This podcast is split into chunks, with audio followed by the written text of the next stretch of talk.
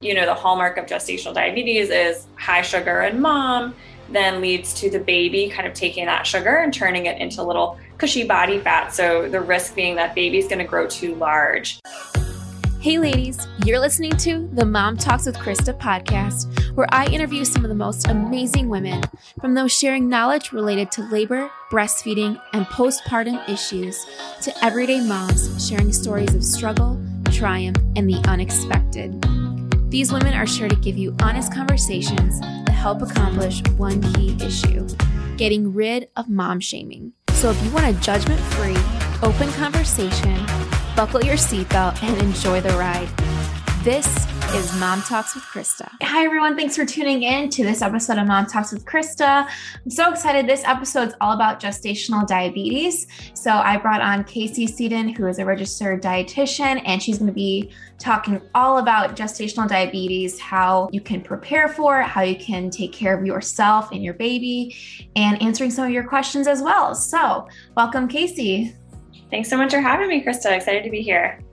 Awesome. So, just to get started, can you just tell us a little bit about you and what you do? So, like you mentioned, I am a registered dietitian. I'm also a certified diabetes care and education specialist. Um, I'm based in the New York City area right now. I'm in Manhattan, and I currently work at a private um, high risk OB clinic where I am helping to manage women during their pregnancy with their blood sugars. I'm working with gestational diabetes primarily, but also lots of just prenatal and pregnancy related issues in regards to nutrition. I also have kind of a private side consulting business where I'll work with women with all sorts of, you know, nutrition related issues. And um, I'm a I'm a mom to a baby girl, an eight month old girl. So very awesome. Cool.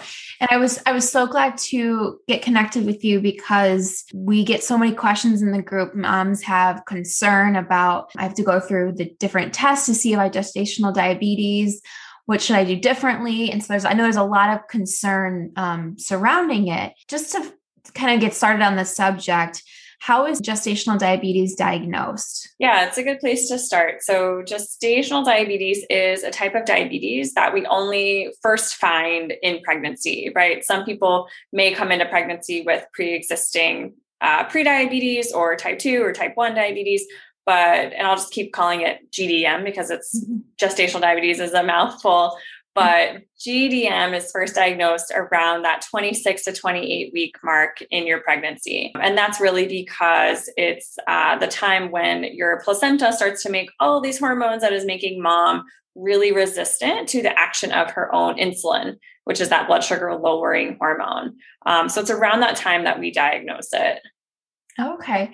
And so, how can a mom reduce her risk for gestational diabetes? Is this something that would start before they're pregnant or, you know, in the beginning stages of pregnancy? Are there different things to do at different times?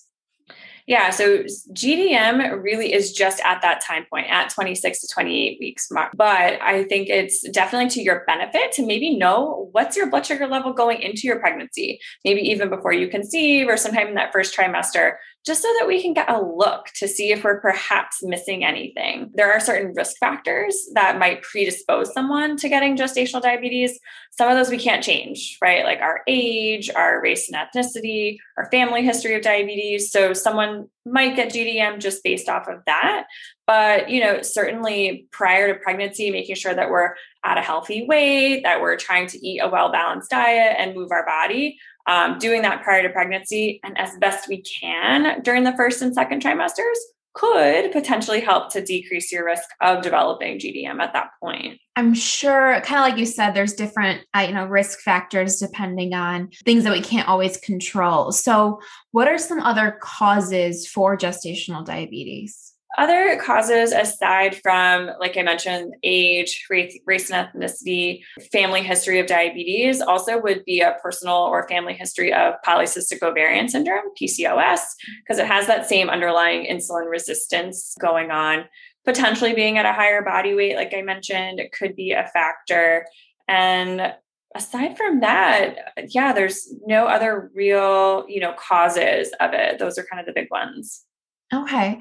And so once a pregnant woman is, you know, diagnosed with gestational diabetes. I should start calling it GDM too. GDM is what you mouthful. Yeah. I know. I'm like after a while, I'm like, okay, I get why you're kind of after they're diagnosed, what are some ways that they can better take care of themselves? I shouldn't say better, but things that they should alter through the rest of their pregnancy. First step, and because every woman that gets diagnosed with this is different, every woman in pregnancy, you know, is different. So first step I say is get your hands on the glucometer. You know, get set up with your testing supplies so that we can actually get some data of your blood sugars. And that's going to be your best tool for how to adapt. You know, there's certainly certain recommendations and kind of general guidelines that I'll walk people through. The big things being, and I, I don't like to use the word like never or always, like there's always exceptions to the rule. Mm-hmm. But, you know, I think limiting things like juices or eliminating potentially even juices and sodas, like just not having those beverages, switching to water um, or seltzer water, trying to limit your intake of added sugars. So, paying attention to different things like your yogurts and condiments and sauces and things like that to try to eliminate those sources of sugar. And then, you know, those other whole foods, which, you know, eating food is, is necessary in pregnancy and eating carbohydrates and grains and starches is there's so much benefit to those in pregnancy. But I guess my best piece of advice when you get started is paying attention to how much you're eating of those foods um, and really the quality, right? We want to be choosing more of these whole grains, high fiber types of carbohydrates and starches so that they don't spike your blood sugars as much. How long does this typically last? Is it the same length for everyone? Does it differ? Does it go into after birth? What is the difference there? once you get that diagnosis around the 26 to 28 week mark it's it's with you till the end and we also know that just how the placenta works, glucose control can actually tend to get a little bit worse as pregnancy progresses. I usually see a big spike in people's numbers around 30 to 32 weeks, and that might be a time where they might need medication or insulin or something, but but certainly not for everyone. So it is, you know, lasting the duration of the pregnancy, but pretty much as soon as you give birth, right? If once the placenta is gone, which is causing a lot of the problems, blood sugars will pretty rapidly return to normal within, you know, a few weeks or so. This podcast is sponsored by Mommy Knows Best. Are you looking for a lactation cookie that's not only effective but tastes good? Mommy Knows Best offers an assortment of lactation cookies, brownies, and our newest ready to eat lactation cookies, perfect for on the go moms.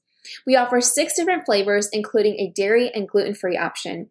And let me tell you guys, you would not even know it's dairy and gluten free unless someone told you. It's, it's so good. Mommy Knows Best empowers all moms with the tools and resources necessary to give your newborn the best start in life. With an assortment of lactation treats and supplements that contain all natural herbal remedies traditionally and effectively used for generations to treat low milk supply.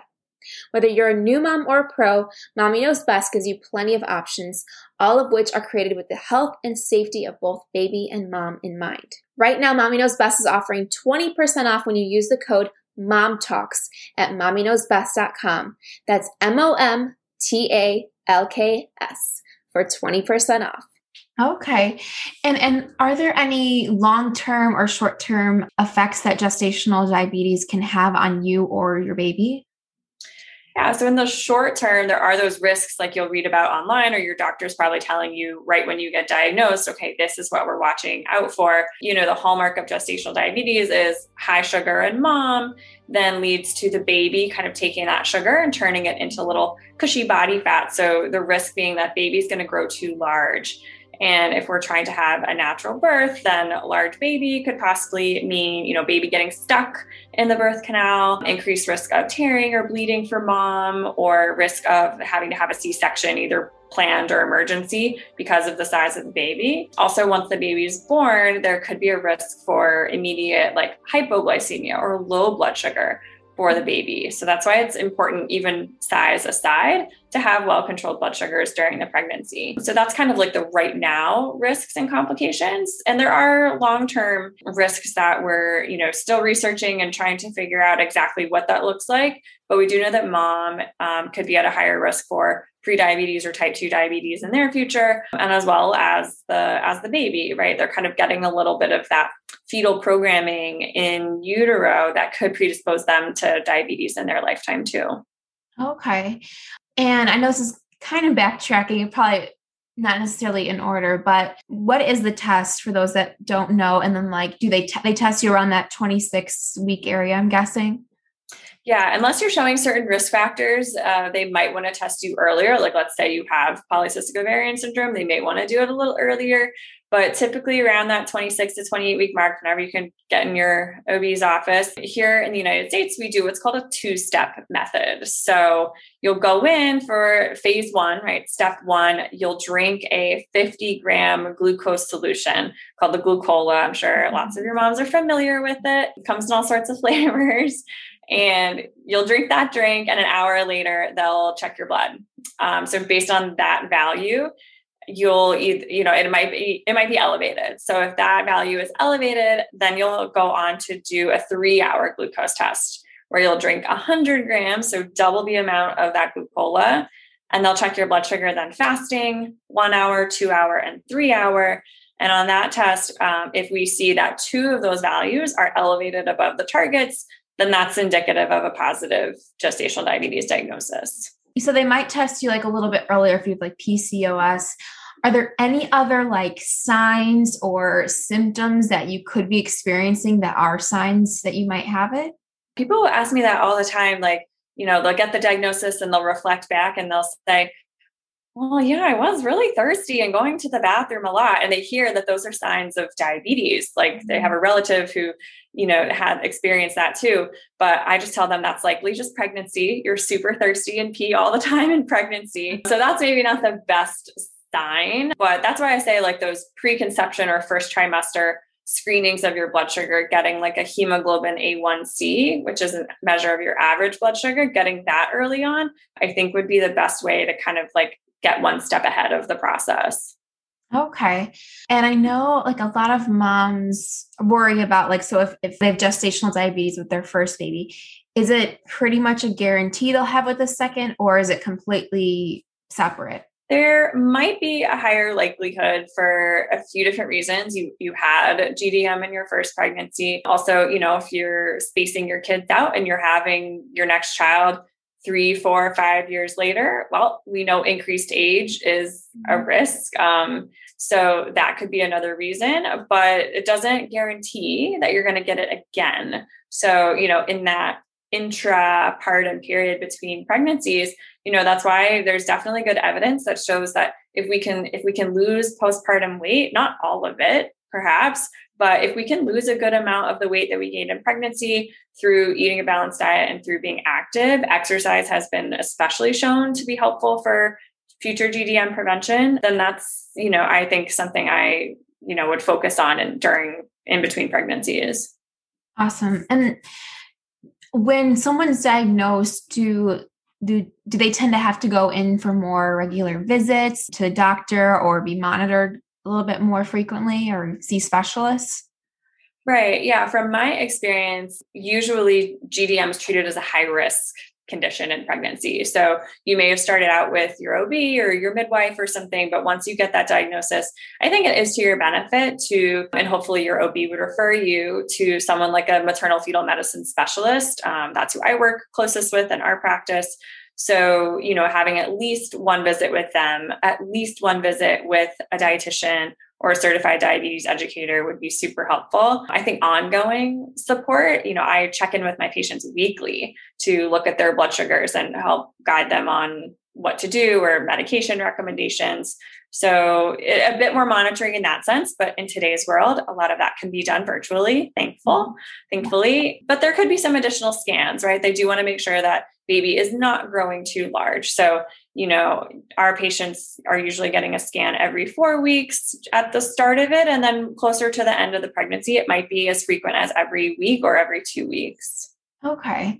Yeah, that's great that there's so many like specialists around it too, because I see a lot of fear from these moms, like once they're diagnosed and just worrying about how it might, you know, affect them or their baby. So that's really great that there is all that support. So um yeah, no, this is this is really awesome because and I know these are kind of like spitfire questions almost just because these are just the key questions I keep seeing in the group that were asked. So this was really awesome. Do you have any other advice for moms or you know, tips about GDM for them that might be helpful to know? I think the common thing that I see with a lot of my moms is they come into it with a very black and white understanding of okay this is the path that i have to take forward with my food right? It's it has to do with sugar it has to do with carbs. I'm just going to cut it all out. And it doesn't have to be that way. You'll end up being miserable you know m- mentally and emotionally if you if you approach it that way. And your body might not also appreciate just cutting out all of the carbs. So i think my big advice is to listen to your body find what your personal carbohydrate tolerance is i like to call it like what can your blood sugars handle? What can we get away with? And focus on eating those real whole foods. Lots of vegetables, some fruits here and there, good proteins, some satisfying fats, but include the carbs too. They don't have to go away completely. Mm-hmm. Awesome. I love that. I think that's something we keep saying on the show here too is that everyone is unique and there's not like one textbook answer for everyone. So I think like seeing a specialist and understanding your unique body and what's going on with you it's you know so important. Not to just you know follow what's on google or something. Yeah google does not know you and that is the classic dietitian answer is like it depends. Like i don't know if two slices of bread is going to work for you. It depends. Let's check your blood sugar and see. Exactly Awesome. Well, this was super helpful. So I always like to end these interviews with, I call it like a fun thinking question. And it's if you could have a billboard made today where you could share one tip with moms everywhere, what would you have it say?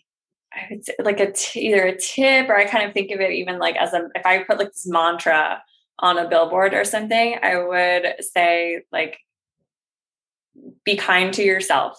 Like you are doing okay. Be kind to yourself. Stop being so hard, striving for perfection. It doesn't exist in pregnancy. You can't do anything wrong.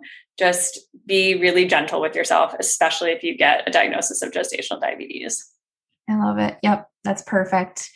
And again, for everyone listening and watching, where can moms find you and get more information from you? Yeah, so you can definitely head to my website. I'm at caseyseidennutrition.com, but socially, I am primarily on Instagram, and my handle over there is eat period well period together. Um, and that's where, yeah, I share lots of my recipes and tips and offerings, um, all related to pregnancy and GDM. Awesome. Well, it was so great having you here. Thank you so much for coming on the show and uh, like I said, it's a it's a big topic people ask about. So I was so glad to have an expert come on and talk about it. Yeah, great. Always happy to support your mamas. Thanks for listening to the Mom Talks with Krista podcast. For more information about this show, past shows, or to check out our YouTube channel, please see our show notes. If you loved the show, please share it with your mom tribe. The bigger, the better. Thanks for listening and have a great day.